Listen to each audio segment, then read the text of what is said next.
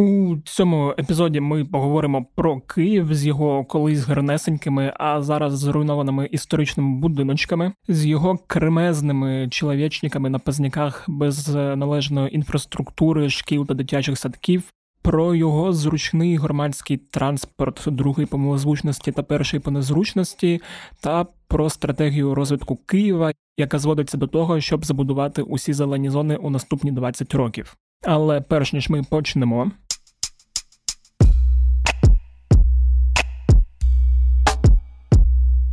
Усім привіт! Мене звуть Федір Бабадюк, і це подкаст Кляті питання. Подкаст, у якому я відповідаю на усі ті кляті питання, від яких болять очі, вуха закладає ніс, гудить в голові та хочеться плакати до істерики. Сьогодні у нас не типовий випуск інтерв'ю, коли я зазвичай говорю з однією людиною на певну тему. Цей епізод я вирішив зробити трошки складнішим для себе та набагато цікавішим для вас.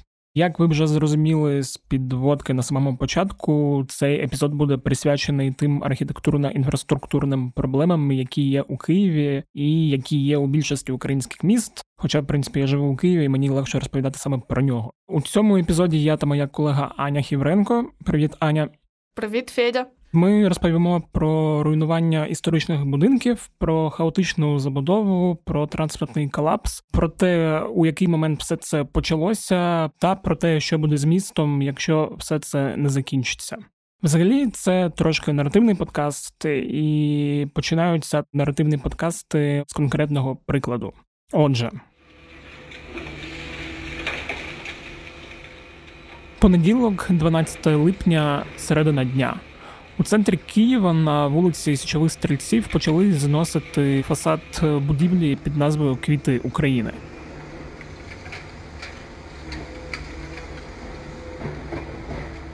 Вночі на загороженій території з'явилася будівельна техніка, а вже вранці почалися роботи із руйнування фасаду.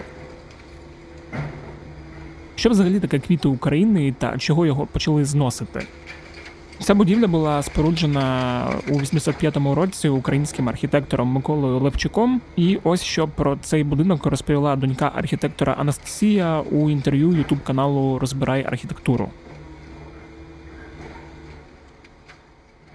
Республіканське управління звернулося до Київпроєкту з завданням е, розробити магазин оранжерею для квітів але вони обов'язково хотіли щось нетипове, тому попросили зробити конкурс. І в конкурсі взяли участь багато архітекторів Київпроекту, тому що на той час е, переважно архітектори проєктували типові будинки, як вони називали коробочки. А коли ну тут якийсь авторський індивідуальний проєкт, то багатьом хотілося взяти участь в ньому. Вони хотіли зробити е, приміщення для того, щоб там можна було розмістити дослідницьку базу, магазин і е, місце, де можна було б вирощувати квіти, і е, якісь можна було розташовувати гуртки з флористики, ну тобто окремі такі приміщення, де можна було пересічним людям приходити і ну, отримати якусь консультацію, як що можна виростити, як краще там опікуватися своїми рослинками, ну і щось купити. Тому мав бути виставковий зал. Ну от таке завдання було, і е, батько пам'ятає, що з тих е, пропозицій, які подавалися від архітекторів, ну переважно це були будівлі нарізані на поверхи. Там на першому поверсі, наприклад, виставковий зал, потім е, там дослідницька база і там ще зверху гуртки. А він запропонував е, саме от концепцію оранжереї, а тому що йому здавалося, що для квітів для рослин має бути багато світла. Е, багато природнього світла. Спочатку 2000-х функція будівлі змінилася. Оранжерея, виставкова зала, дослідницька база, кімнати для культурно-освітньої роботи були закриті. Верхні вітражі були перекриті андуліном, що спотворило ідею оранжереї. В якийсь момент будівля перейшла у приватні руки, і вже на початку літа 2021 року будівлю квіти України обнесли парканом для реконструкції з надбудовою для розміщення офісного центру з підземним паркінгом. 25 червня тут зрізали багаторічний виноград, що прикрашав будівлю. Ну а потім, власне, почався сам демонтаж. Після початку демонтажу квітів України кияни розібрали будівельний паркан, заблокували техніку та окупували будівлю. На початку серпня КМДА вже внесла квіти України до переліку об'єктів культурної спадщини Києва, а Шевченківський районний суд наклав арешт на будівлю. Зараз на квіти України накладено кілька арештів на час досудового слідства у справах по самоуправству та по порушенню авторського права. Міністерство культури направило припис про зупинку демонтажу в історичному ареалі міста. А містяни зібрали понад 6,5 тисяч підписів у відкритому листі до міністерства культури щодо негайного присвоєння будівлі охоронного статусу. Власне, на початку серпня Міністерство культури таки внесло квіти України до реєстру державних пам'яток, і можна сказати, що квіти України вдалося врятувати завдяки резонансу, але у Києві є безліч будинків, на місці яких зараз порожнеча або якісь потворні ТРЦ. Аня, у мене до тебе питання як до корінної киянки. Наскільки комфортно у Києві е, від 1 до 10? З точки зору інфраструктури, зовнішнього вигляду міста та всіляких інших таких штук. Взагалі я раніше думала, що Київ це дуже зручне місто, що тут є всі можливості для комфортного життя, допоки не настав карантин. Тоді я залишилася ізольованою на своїх позняках і зрозуміла, як все у нас тут насправді погано. У мене схожа історія, хоча на позняках я на щастя не був ізольований. Якийсь час я жив у маленькому ПГТ і переїхав в Запоріжжя і думав, що Запоріжжя це найкраще місто. Потім я виріс побачив трошки інакше Запоріжжя, переїхав в Київ і подумав, що це максимально круте місце. Потім Але, я поїхав ще да, далі. Потім я поїхав за кордон, побачив всі проблеми, які у нас є. Бо от на контрастах ти помічаєш всі недоліки. І от останніми тижнями я прямо дуже такий. Засмучений з одного боку, я дуже сильно люблю Київ, то як він виглядає, і як я себе тут відчуваю. З іншого боку, мені в очі постійно зараз кидаються ці жахливі балкони постійно муляє якісь е, будівлі, яких не вистачає десь там на Саксаганського, перед з якою вулицею я живу. Мене бісять машини. Мене дуже сильно бісять машини, яких всюди і від яких нікуди не можна сховатися. Я боюсь однієї ночі. Я перекинусь від того, що у мене на третьому поверсі на балконі запаркувався чийсь Range Rover. І через це в мене інколи такий виникає дисонанс. З одного боку, я люблю Київ, з іншого боку, помічаєш всі ці, не знаю, як правильно сказати, трупні пятна, і від них трошки верне. І починаєш його ненавидіти. Ти починаєш не його ненавидити, ти починаєш ненавидіти людей, які зробили все для того, щоб та ситуація, в якій ми зараз знаходимося, була можливою. Кого ти маєш на увазі?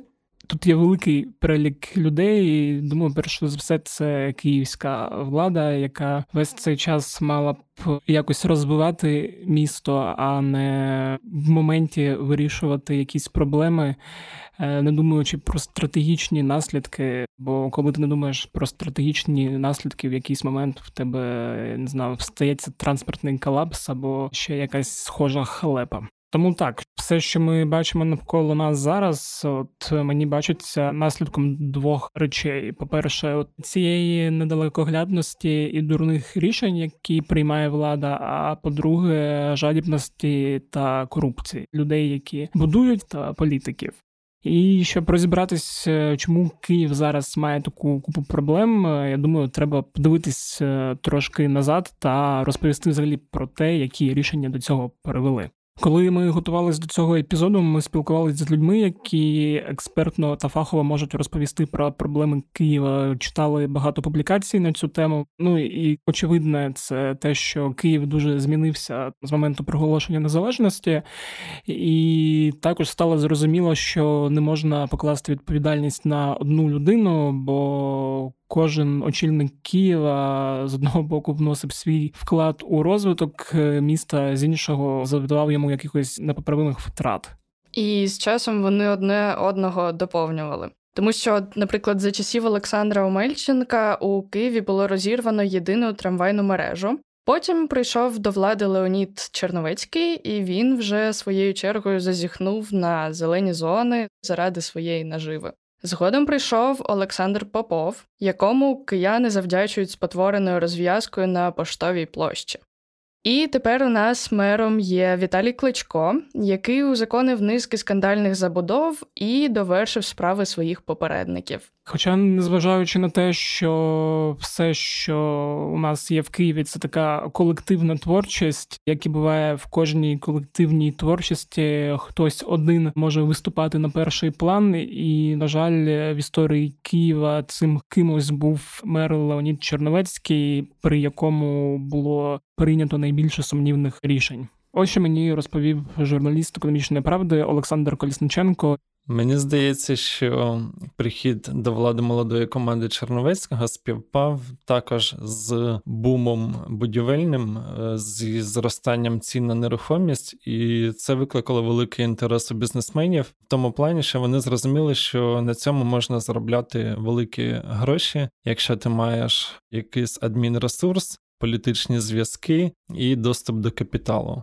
З одного боку, Чорновецький був такою людиною мемом, якого обожнювали київські бабусі, і про якого я на той ще момент студент Запорізького національного університету дивився як на щось таке смішне, що десь там у Києві є Льоня Космос, який співає. Пісні розповідає про дорогі машини і про те, що він був у владі і завжди у владі і буде. Хто мер сьогодні? Ви я? Точно я. А був хто до мене? Я не помню. Рідна мати моя, ти ночей не доспала, ти водила мене у поля, край села.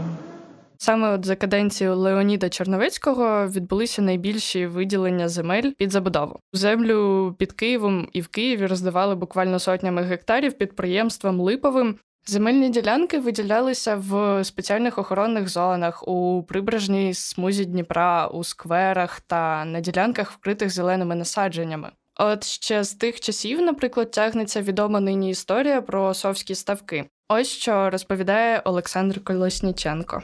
З совськими ставками ситуація наступна. Ще 15 років тому за Черновецького цю ділянку передали у приватну власність компанії Ігоря Баленка. Він планував туди зайти з інвестором, щоб побудувати або бізнес-центр, або торговий центр. Згодом плани змінилися, і він вирішив побудувати там житло, але йому завадила криза 2008 року. Потім чекав, але в нього забрали цю ділянку, тому що він не виконав умови оренди і нічого з нею не зробив. І за ініціативою місцевої громади там планують створити зелену зону заказник. Я так розумію, вони виграли суд, і це вже типу остаточно. Це довелося вирішувати через суд, тому що власник земельної ділянки не погоджувався з тим, щоб її віддати. Да, з совськими ставками вийшла сумна історія, хоча добре, що зараз через суд е, нарешті змогли досягти якогось проміжного і позитивного для громади рішення. Але це тільки одна історія, тому що всі інші завершилися, на жаль, не так оптимістично, і землі під Києвом і в Києві вони досі залишаються у руках якихось невідомих дядьок з оточення Леоніда Черновецького. Так, ну і все, що було раніше, можна сміливо назвати дерибаном землі. І цікавий факт, що для легалізації такого дерибану Черновецький створив таку спеціальну ручну контору, яка називалась і називається Інститут генерального плану міста Києва, тому що вона існує і досі. Ось що про неї розповів Олександр Колісниченко. У Києві є комунальна організація Інститут генерального плану. Її створив Леонід Черновицький за свого мерства, тому що йому потрібна була ручна організація, яка б створила зручний йому генплан. І вона досі продовжує працювати над цим документом. Генплан мали ухвалити ще 2020 року, проте він досі не ухвалений, і Київ наразі живе без нього. Взагалі я дуже багато чула і читала про цей генплан. Зокрема, читала у законі. Закон каже нам про те, що генплан є основним документом для довгострокового планування життя міста, містян, його влади і тощо, тощо, тощо. Зокрема, позначається і на історичній частині Києва. Про це мені розповіла юристка громадської організації Мапа реновації Наталія Масалова. У Києва зараз проблеми з генеральним планом. Немає посади головного архітектора, і також немає меж історичної частини Києва. Вона не затверджена. Нещодавно Міністерство культури всім розповідало, що вони затвердили історико-опорний архітектурний план. З цим документом забудовники не можуть отримувати, як вважалося, містобудівні умови та обмеження, які надавали б їм право забудовувати, як їм заманеться історичну частину Києва. Взагалі, містобудівні умови та обмеження це основний документ для забудовника, який визначає, як йому можна будувати. Здебільшого, внаслідок того, що в нас немає історико-опорного архітектурного плану, окружний адміністративний суд скасовує такі містобудівні умови та дозволяє фактично збудовувати більшу висотність, ніж це мало б бути, наприклад, або будувати там, де не можна будувати. І всі ці рішення вистоюють у Верховному суді. Логіка суддів також зрозуміла, тому що у вас немає правил гри. Ось такий історико-архітектурний опорний план це частина генплану. Але з цим я не бачу, що хтось щось робить. Ані Міністерство культури, хоч вони сказали десь в червні, що вони прийняли такий історико-опорний план, але я ще не бачу його на сайті. І е, якщо він прийнятий з порушеннями, звісно, його скасують в судовому порядку, і забудовники продовжать своє діло. Я також говорив про генеральний план з іншими спікерами і зрозумів, що його взагалі не можуть ніяк затвердити, в тому числі через пандемію, бо для його ухвалення не вистачало такого документу, як історико-архітектурний опорний план. Він взагалі містить узагальнену характеристику об'єктів нерухомої культурної та природної спадщини, їх території та зон охорони. Його мав погодити мінкульт. Потім потрібно, щоб пройшли громадські слухання, але громадські слухання так і не відбулися знову ж таки через пандемію. Ось що мені розповіла депутатка Київської міської ради від партії Слуга народу та керівниця громадської організації Місто Сад Євгенія Кулєва. Генплан це глобальний проект розвитку міста до певного року. На мою думку, дуже погано була залучена громада міста Києва до розробки генплану. Ну це просто цирк, як відбуваються громадські слухання. Дуже часто туди просто наганяються люди, їм кажуть, що робити, за що голосувати, приймають рішення за умовні там 100 гривень. uh Сидять і піднімають листочки. Взагалі, наскільки я чула, то проблеми з генпланом вони не закінчуються на етапі громадських слухань, тому що проблеми є в самому генплані. Ось що про це розповідав Олександр Колесніченко. Генплани Києва ніколи не виконувалися навіть наполовину, але це нормально, тому що ніде у світі генплани міст не виконуються на 100%. Проблема полягає в іншому. Ті генплани, які розроблялися раніше, і той генплан, який пропонують ухвалити зараз, вони хворіють на гігантоманію. У них малюють нові гілки метрополітену, нові мости через Дніпро, десятки доріг і шляхопроводів, які найближчі років 30-50 точно не будуть побудовані. Це робиться для створення вау-ефекту. Ті сумнівні будівництва у Києві, які ми маємо зараз, були зведені всупереч генплану, але ті, хто це побудував, їх не очікує жодне покарання. Забудовники придумали, як легалізувати свої незаконні або сумнівної законності будівництва. Вони ініціюють розробку детальних планів території. Саме ці документи уточнюють генплан. Ці ДПТ ухвалюють депутати Київради, які є або представниками забудовників, або їх лобістами, або самими забудовниками. Так, я згоден з Сашою, і ще треба додати, що відсутність генплану породжує не тільки локальні, а ще й глобальні проблеми. Ось що розповідає Євгенія Кулєба. В Києві безліч проблем. Буду говорити по своїй тематиці. Головна проблема, як на мене, що немає загальної наскрізної стратегії міста Києва. Не те, що називається стратегія міста до 35-го року, а справжнього його розуміння того, куди місто рухається, і що буде з містом за 100, за 200 років. На словах ми говоримо про те, що ми захищаємо зелені зони, парки і сквери. Водночас Київрада регулярно голосує і підтримує проекти по забудові зелених зон. Немає загального бачення того, що ми дбаємо про довкілля, захищаємо історію. А всі інші проблеми вони вже похідні, да це вже деталі. І це те, що намагаюся я привнести в роботу Київради, тобто таке якесь стратегічне бачення того, куди рухається місто, і яким ми хочемо бачити це місто не за три роки, не за 10 років, а за 100 років. Окей, ми вже з'ясували, що проблеми у Києві почалися одразу з початку незалежності, що кожен мер доклався до того, щоб в Києві з'явилось щось, що нас дратує зараз. Чи зникло, наприклад? Так, чи зникло, але взагалі цікаво поговорити, по-перше, про те, як київська влада впливає на цей процес, бо ми ж розуміємо, що окрім мера є депутати, від рішення яких також залежить дуже багато, і ще є різні групи впливу на цих депутатів. І в Києві зокрема, це забудовники. Так, проблеми залишаються і до сьогодні, тому що руками от колишніх, нинішніх і, мабуть, майбутніх депутатів Київради ухвалюються скандальні рішення, які потім викликають гнів у мешканців Києва. Йдеться насамперед про забудову зелених зон, знесення старих будинків, дозволи на будівництво нового житла без відповідної інфраструктури і таке інше. Так було за часів Омельченка, так було за часів Черновецького, так було за часів Попова. Ну так і залишається і зараз за часів Віталія Кличка. Ось що розповідає Олександр Колісниченко.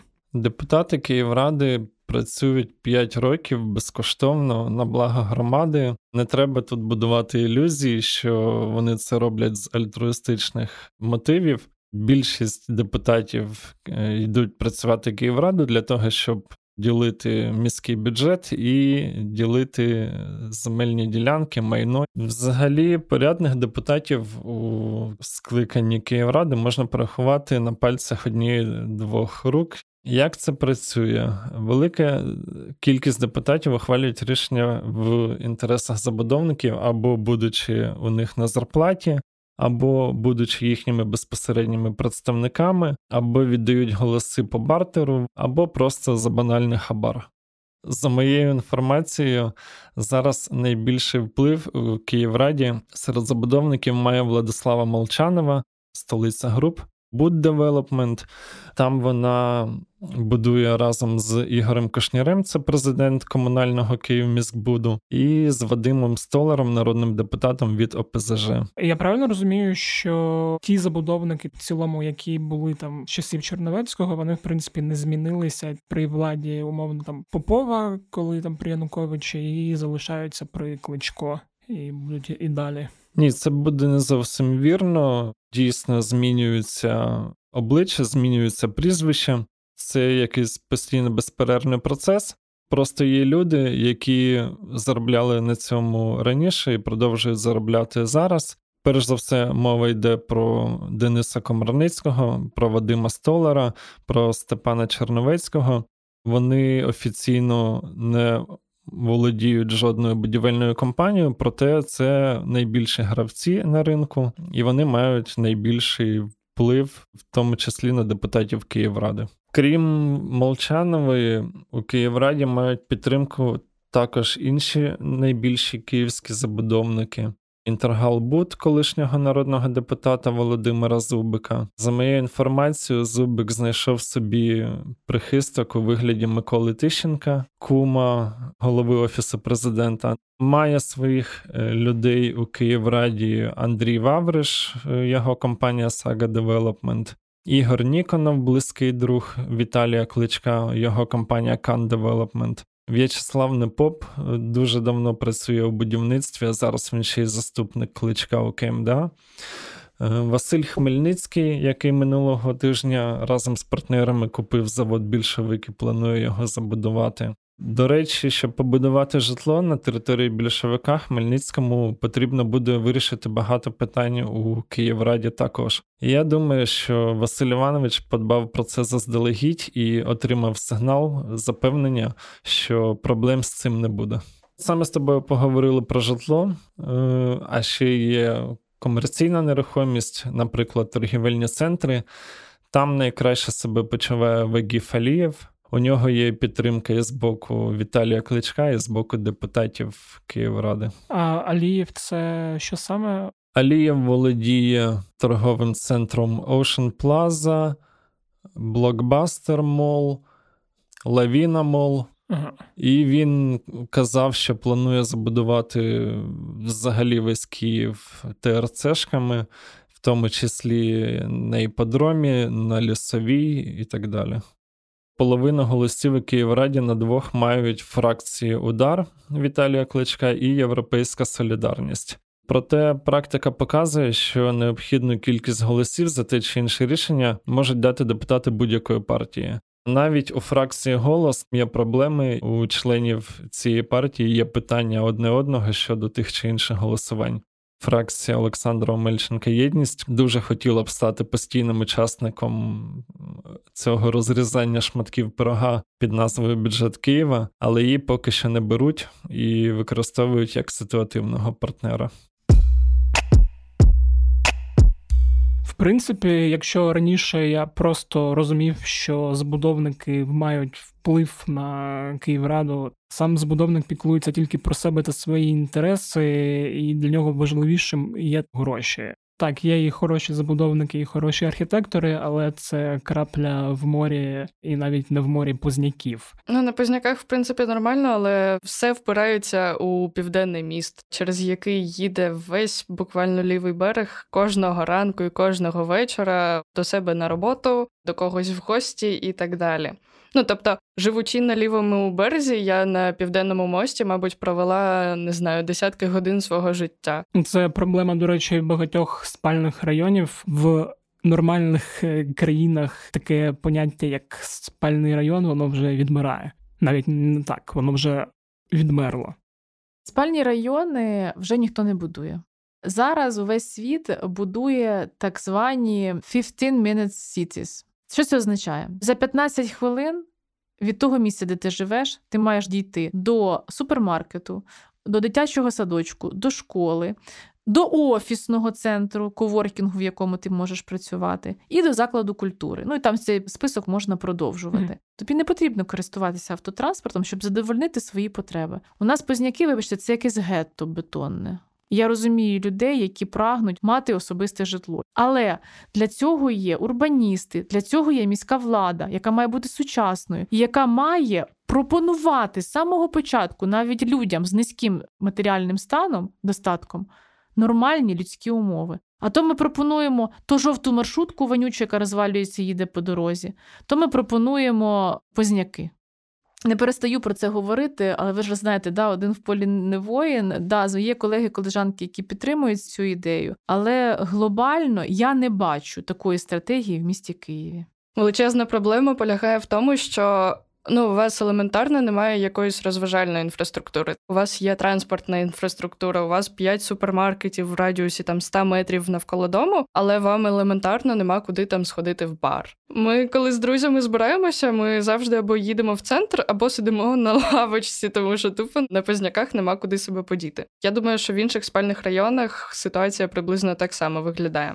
І ще одна проблема: у мене прямо напроти будинку збудували величезний Титанік, будинок, у якому є мінімум, ну мабуть, сім під'їздів. У кожному а, з я зрозумів, яких... це такі чоловічники, про які uh-huh, я казав на самому uh-huh. початку. Так, і мене дуже бентежить те, що тепер кожного ранку, щоб сісти в метро, у мене буде ще мінімум декілька тисяч конкурентів на вакантне місце сидяче, тому що кожного разу всі ці люди мають виїжджати на правий берег, і це створює додаткове навантаження на нашу транспортну інфраструктуру.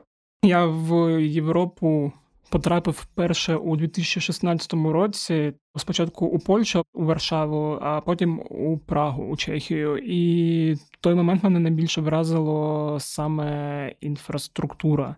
Ці трамваї, які приходять вчасно, відсутність якихось великих заторів. Ти можеш користатися одним квитком і переходити з трамвая у якесь метро, якщо воно там є, чи сідати в автобус. Тобто у європейських країнах, там, коли ти це бачиш, ти розумієш, що транспортна система це не метро і кілька автобусів е, або там тролейбусів, це просто така сітка, яка дозволяє розподіляти всіх мешканців міста, розвантажуючи при цьому дороги. І найголовніше, що якщо в тебе є нормальна інфраструктура, то тобі не треба користуватися машиною. Ти можеш з легкістю поїхати громадським транспортом, і для тебе це не буде дискомфортно, бо тобі не треба сідати в Богдан і не телепатись там по заторах, стоячи здавленим трьома бабусями та якимось е, дідом, від якого погано пахне.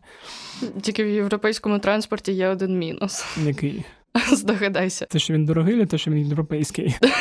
Ні, те, що він дорогий. Ну я нещодавно була у Відні, і там квиток на транспорт коштував 2,5 євро на півгодини. Ну, це mm-hmm. метро, звичайне. Ну так, він дорогий. У нас за такі але... гроші можна доїхати, не знаю, з Харківської до Солом'янки на таксі. Так, це велика проблема, бо люди, які живуть е, от у цих е, чоловічниках, титаніках, про які ти сказали, і які викликають, мабуть, якесь відчуття параної. Всі купляють машини і потім їдуть у центр, а потім по центру їду я на велосипеді і просто ненавиджу весь світ, бо. Постійно на велодоріжках стоять якісь припарковані нехороші люди, або просто все всюди заставлено, і ти не можеш від них кудись подітись. На Позняках є ще один дуже цікавий вид розваг: це знайти місце у себе біля будинку, тому що всі підземні паркінги вони будуються, я не знаю, ну там на 20 на 30 місць, а людей набагато більше. І в кожній сім'ї там буває по дві машини, по три машини.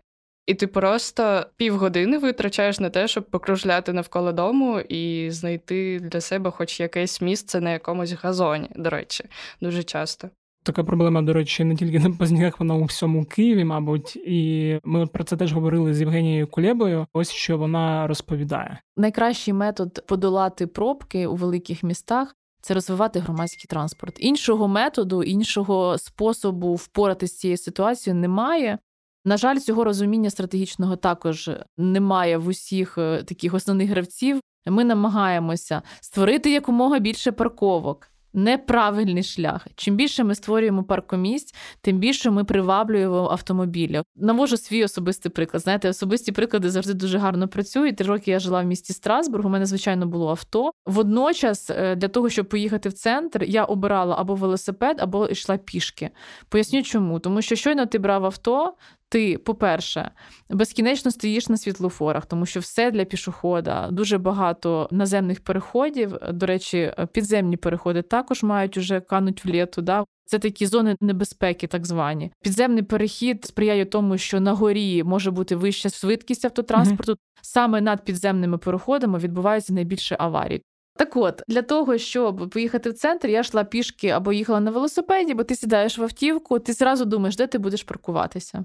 І ти починаєш кружляти, шукати парковку. Парковок дуже мало, і це займає тебе величезну кількість часу. Ти палиш бензин, змучений, роздратований.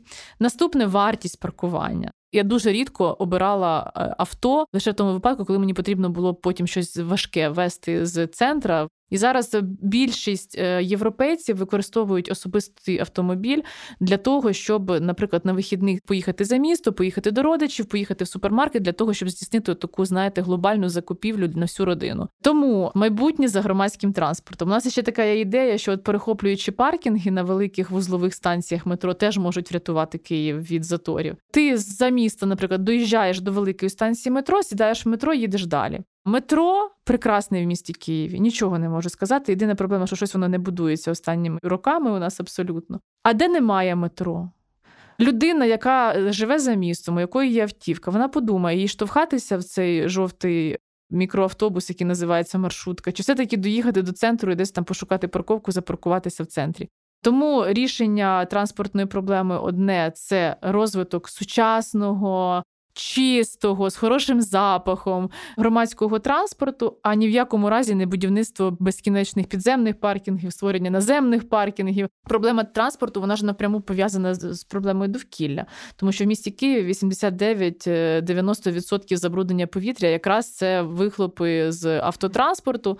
Ну і про громадський транспорт в Києві треба сказати, що час від часу і депутати, і мер підіймають цю тему, там розповідаючи про нові станції метро чи про нові Києві трамваї, тролейбуси та автобуси. І в принципі якось була пророблена велика робота щодо покращення стану громадського транспорту, але на жаль, була пророблена вона тільки на папері. І ось що мені про це розповів Олександр Колісниченко. 2015 року розробили транспортну модель Києва. На її базі німецькі спеціалісти запропонували три варіанти розвитку транспорту у Києві. Вони передбачали дуже адекватні кроки, які допоможуть змінити е, транспортну ситуацію на краще.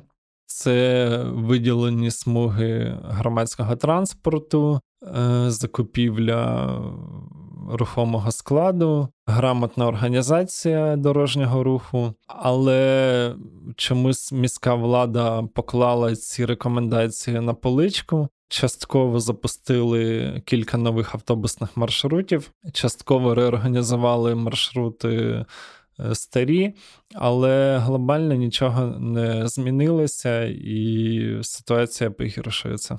До речі, цікавий факт, який я знайшла на сайті Київської міської державної адміністрації. Зараз київські дороги вони перегружені у 3-4 рази. За минулий рік, 2020, у місті було зареєстровано більше одного мільйона автівок, і це на 30% більше ніж у позаминулому році. Це в той самий час, як Київ взагалі розрахований на користування лише 300-400 тисячами авто. Якщо буде зберігатися та тенденція, яка зараз є, ми будемо мати ще більше автомобілів. У нас буде ще більше заторів. У нас будуть будуватися підземні паркінги, дуже часто навіть в історичних ареалах. Стан повітря буде погіршуватися, тому що ви ж розумієте, що люди не будуть купувати електрокари, так люди будуть купувати якісь дизелі з Європи, які привозять. Ми знаємо усі, що в стратегіях більшості європейських розвинутих країн перехід повністю на електротранспорт. Це означає, що люди будуть все більше і більше відмовлятися від дизелів, задешево їх продавати. Хто буде їх купувати? Українці. Яке рішення? Рішення все-таки не обмежувати пересування громадським транспортом, вирішувати проблему інакше. Друге створювати умови, за яким використання автотранспорту буде неприємним і важким. Головне розвивати громадський транспорт. В плані історичної забудови, ну що буде відбуватися? Ми будемо втрачати все більше і більше до революційних будинків. Нещодавно ось мала з колегою дискусію, і він мені сказав, що шайба не красива, там має постати дуже красивий ТРЦ. Ну, бачите, розуміння краси у всіх різне, тому я завжди вважаю, що потрібно, щоб експерти приймали ці рішення, а не депутати, які не мають спеціальної освіти. Ну, думаю, вже саме час повернутися до тієї теми, з якої ми почали. Це саме проблема з історичною забудовою. Навіть проблема зі знесенням історичної забудови. Взагалі дуже дивно, що ну ми нібито в цивілізованому місті живемо. А у нас досі трапляються такі випадки, що історичні будинки, які становлять нашу власне культурну спадщину, можуть свавільно зноситися, а на їх місці можуть виникати, народжуватися якісь дуже некрасиві хмарочоси. Тому я вирішила поговорити з юристкою мапи реновації Наталією Масаловою, і ось що вона мені розповіла про те, чому взагалі таке можливо. Здебільшого більша частина отієї фонової забудови, яка нас оточує, взагалі не може отримати статус. Чому?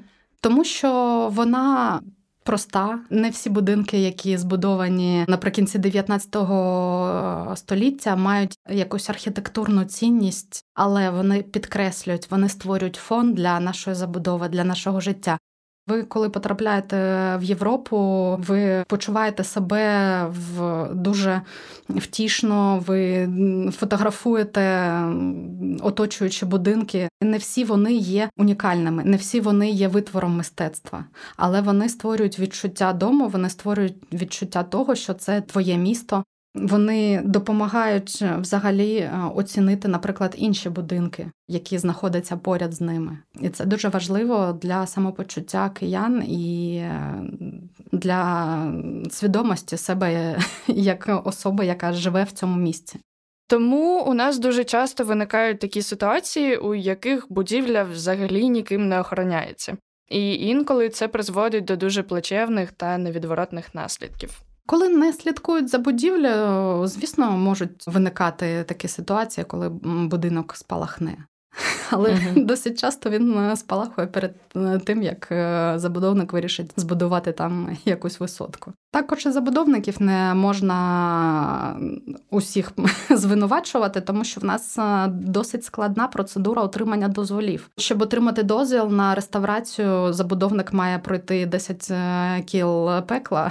Він, мабуть, не буде відповідати і вимогам забудовника стосовно економічних показників. Але тут нам здається, що потрібно шукати компроміс між е, охороною та забудовниками, тому що потрібно реставрувати в нас багато красивих будинків, угу. але за якийсь кошт.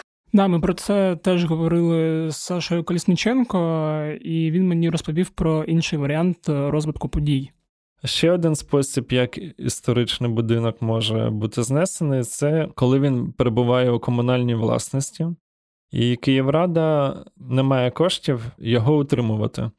І тоді вона передає цю історичну будівлю під соусом інвестиційного договору приватному власнику. Мовляв, у міста немає коштів дбати про будівлю, хай в неї інвестує інший. І в якому вигляді існуватиме ця будівля далі, залежить ем, тільки від порядності інвестора. Угу. Тобто теж може відбутися якийсь підпал, чи випадково врізатись, е, не знаю, велетенська куля, яка все розтрощить, і на місці з'явиться знову якийсь там патріархол. Та навіть вони не перебувають під охороною ці будівлі, там живуть е, безхатьки, і вони потихеньку доводять цю будівлю до стану руйнації, і під впливом атмосферних опадів це відбувається також. Ага. При цьому штрафи за знищення історичних будівель вони дуже і дуже мізерні, і вони взагалі не покривають тих збитків, які нам наносить забудовник. Тим паче, ці штрафи здаються дуже мізерними на фоні того, які взагалі зараз ціни на квадратні метри у центрі Києва. Про штрафи мені також розповіла Наталія Масалова. Там незначні штрафи, якщо доведення до руйнації, це десь до 100 тисяч гривень. Якщо вони свідомо пам'ятку руйнують, це вже кримінальна відповідальність. Але також е, я не бачила ще вироків за ці справи. Взагалі, у чому ж проблема з історичною забудовою та її знесенням? Проблема полягає у врегулюванні статусу історичної забудови. Взагалі потрібно розрізняти історична будівля, пам'ятка та щойно виявлена пам'ятка. Коли е, будинок є пам'яткою, він має увесь спектр захисту з боку держави. Умовно, тому що таке враження, що зараз е, жодна пам'ятка не може бути захищеною. Не всі історичні будівлі отримують такий статус. У будівлі мають бути або видатний архітектор, або до будівлі мають відношення якісь е, історичні персони. Одна з великих проблем е, це щойно виявлені пам'ятки. Це сама первинна ланка оформлення облікової документації на захист будівлі. З цим об'єктом вже не можна щось робити без дозволу органів архітектурної спадщини, однак вона не має повного захисту. Найбільша проблема в тому, що повного переліку не можна знайти ніде зараз стосовно Києва. Є окремі переліки по районах, складені на вересень 2020 року, але вже досить багато чого змінилося. І є ресурс, карта, в якому також можна подивитися, чи є у будинку статус щойно виявленої пам'ятки або немає. Але так само умови отримання цього статусу це або створення видатним архітектором, або історична цінність. Скільки ми е, досліджуємо це питання, так напевно не можна казати, тому що ми бачимо, як е, інспектори роблять те, що вони можуть, але їх небагато. Як Міністерство культури намагається десь щось сприяти, виписувати приписи. Вони також е, не всесильні, в них не вистачає людей. Тому так є певні негаразди. Наприклад, зараз розглядається закон, поданий міністерством культури щодо посилення охорони захисту. В ньому є багато сильних е, сторін, але також він не захищає від руйнування. Найбільшою проблемою зараз з пам'ятками доведення до руйнування, тобто несвідома руйнація, коли приходять, як, наприклад, з будинка Муткіна. Але будинку дають е, руйнуватися, підпалюють е, не саме забудовники, але створюють таку ситуацію небезпечну з боку пожежної безпеки. Якщо брати загалом урбаністику, то ми ще не зачепили одну дуже важливу тему екологію.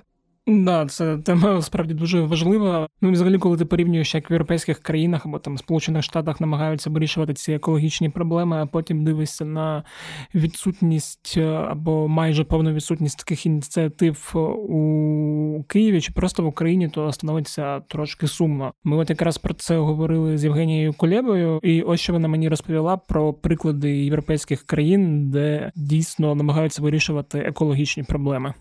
А є взагалі якісь практики інших е, великих міст європейських держав, чи якісь як це має відбуватись? Звичайно, практики є. Дуже хороша практика це місто Париж, яке дуже активно розвивалося в післявоєнний час. Зараз е, місто, скажімо так, вже справляється з наслідками цього розвитку екологічна політика і взагалі тема з захисту довкілля є наскрізною. Тобто, всі інші політики, всі рішення вони фільтруються через стан довкілля і ту стратегію, яка напрацьована в плані захисту довкілля. І от зараз місто Париж думає, яким чином відкрити річку Сену, яким чином зробити так, щоб максимально абсорбувалися е, опади. Наприклад, є така дуже смішна, цікава для мене програма, називається Дезасфальте. В деяких мікрорайонах дозволено особисто без погодження з муніципальним муніципалітетом знімати асфальт і висаджувати там рослини, багаторічні рослини, створювати клумби. Тобто навіть такі радикальні методи застосовуються для того, щоб впоратися і адаптуватися до глобальних е, змін клімату. Цього році я був перший в Лондоні, і найбільше, що мене так вразило, це кількість великих е, територій зелених. Тобто ми там в якому районі там не були, всюди є великий парк, причому там не просто там парк маленький, там як для мене маленький, це там Шевченка або Ботсад, а такий, що ти там просто бачиш да. попереду в тебе такий великий горизонт, так. і просто дивись, куди хочеш.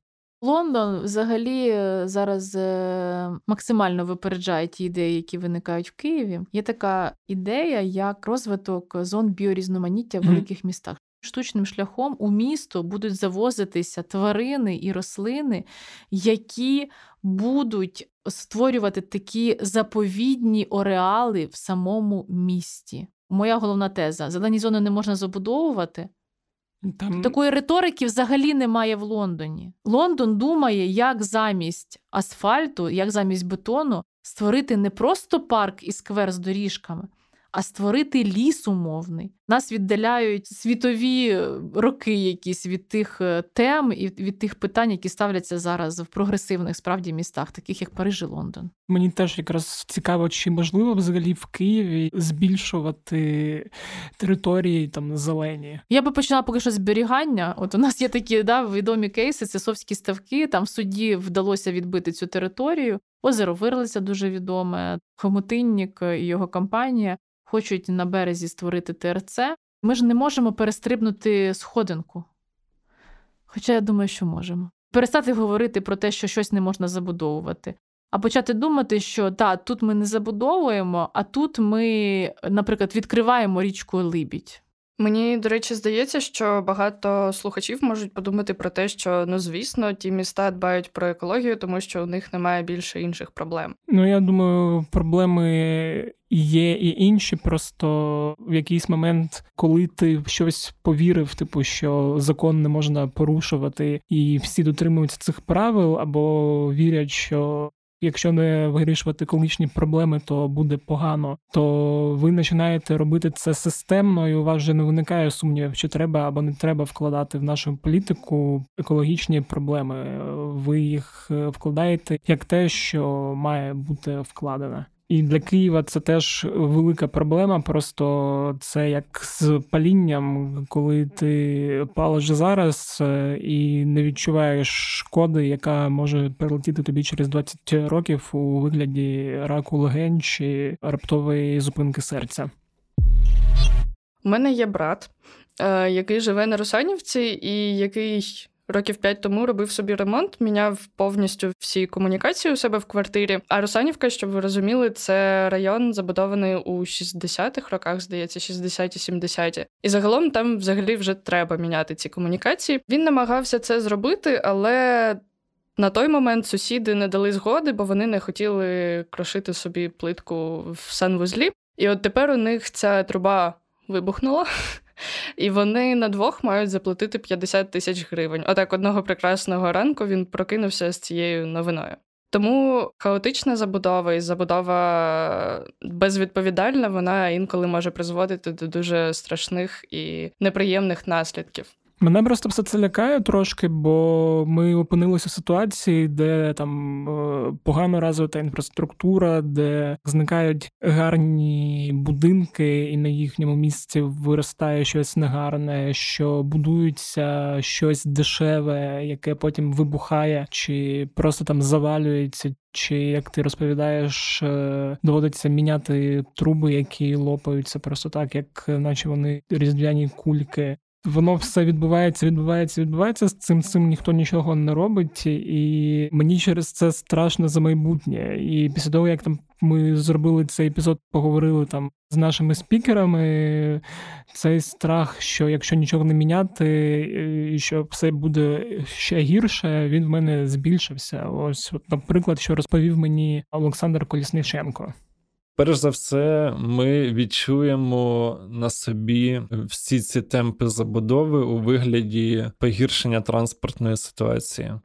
Корки збільшуватимуться, тиснява у метрополітені буде ще більшою. Навантаження на інфраструктуру може не витримувати, почнуть е, лопатися труби каналізації, опалення вони не передбачені на той обсяг, на який вони зараз е, експлуатуються. Ага. Але в цій ситуації винні, в принципі, не тільки забудовники, а ще й самі люди. Вони мають усвідомлювати, що їм належить не тільки там умовна квартира в умовному будинку, а ще й загальна площа, за якою вони мають дбати, яку вони мають обслуговувати і періодично ремонтувати, бо інакше все це залишиться їхнім дітям. Так, ми, до речі, про це говорили в одному з епізодів з виконавчим директором енергоефективних міст України Святославом Павлюком. Він мені от розповідав, що в якийсь момент люди неправильно усвідомили і вирішили, що ті будинки, в яких вони живуть, за них відповідає хтось інший, а вони відповідають тільки за квартири. І це потім приводить до проблем з комунальною власністю, і взагалі до проблем з цим всім загальним. Якщо наслідки хаотичної забудови та відсутності транспортної стратегії кияни вже бачать і відчувають на собі, то є проблеми, от які наздоженуть нас е, згодом, і може навіть не нас, а наших е, дітей. Ось що мені про це розповіла Євгенія Кулєва. Щодо екології, сухе літо з високими температурами, дощі будуть у вигляді буревіїв і злив, які будуть руйнувати ту і так дуже стару інфраструктуру. У нас 80% інфраструктури зношена і не в належному стані. Я зараз кажу про комунікації, які знаходяться під землею. Нам всім потрібно зупинитися, перестати забудовувати зелені зони. Місто Київ має стати містом губкою місто має абсорбувати усі ті надлишкові опади, які виникають внаслідок глобальних змін клімату. І коли депутати вдруге провалюють проєкт рішення про заповідання озера вирлиця для того, щоб його просто не залили в бетон. Ну то це взагалі якісь ретроградні на мене погляди. Немає розуміння стратегічного, що з нами буде за 100 років з нашими дітьми і з нашими онуками.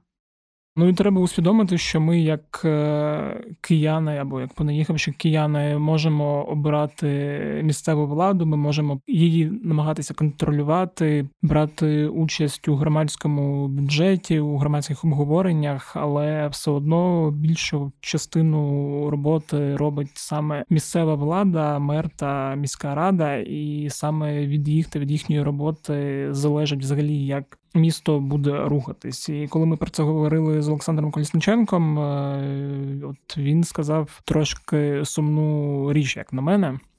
На мою думку, якими з полумірами ситуацію виправити можна, але глобальна проблема в тому, що міська влада це фактично представники бізнесу, представники будівельного бізнесу. Їх лобі дуже сильне, і тому, на мою думку, ситуацію змінити дуже важко.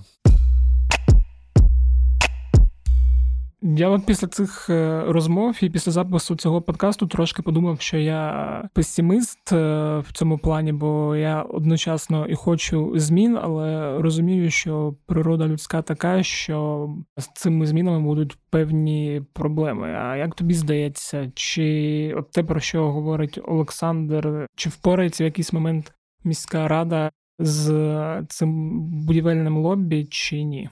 Я думаю, для цього треба будувати не тільки якісну місцеву владу, а ще й якісну центральну державну владу. Так, погоджуюсь, як і е, економічний стан, який впливає на можливість закупляти ті чи інші речі. В цілому мені здається, що коли ми робили цей епізод, то ми хотіли і самі налякатися, і трошки налякати тих, хто нас слухає, таким е- сумним майбутнім, яке може статися, якщо повністю ігнорувати цю ситуацію. І я сподіваюся, що для когось це сумне майбутнє може виявитися настільки сумним, що він чи вона захочуть робити щось зараз. Я сподіваюся, що не знаю, на наступний день хтось піде, посадить дерево, хтось не поїде на роботу на машині, а поїде на велосипеді, хтось не припаркує просто машину на велосипедній доріжці. А хтось домовиться за кредит з якоюсь європейською державою і закупить нарешті велику кількість автобусів і добудує метро. А хтось не буде голосувати за дуже сумнівні рішення. Сподівання, сподівання. Добре, Аня, дякую, що допомогла мені з цим епізодом. Дякую, Федя, що запросив на цей епізод. Як завжди нагадую, що якщо вам сподобалось, то ви можете поділитись цим епізодом е, зі своїми друзями, родичами чи з мером Києва Віталієм Кличком, а також депутатами Київської міської ради та міських рад інших міст. Для них це теж має бути корисно. Також е, буду вдячним, якщо ви поставите подкасту кляті питання оціночку на Apple Podcast і, можливо, напишете якийсь дуже приємний коментар. Я нагадую, що подкаст подкасти кляті питання можна слухати де завгодно на Apple, Google Podcast, SoundCloud, Spotify, який досі не працює в Україні, а в Росії, от, до речі, працює, що мене дуже і дуже бісе, і на інших платформах, де є подкасти. Також усі наші подкасти ви можете знайти на сайті Української правди в розділі подкасти. На цьому все з вами був Федір Попадюк та Аня, Хівренко. Бувайте здорові і до наступного тижня.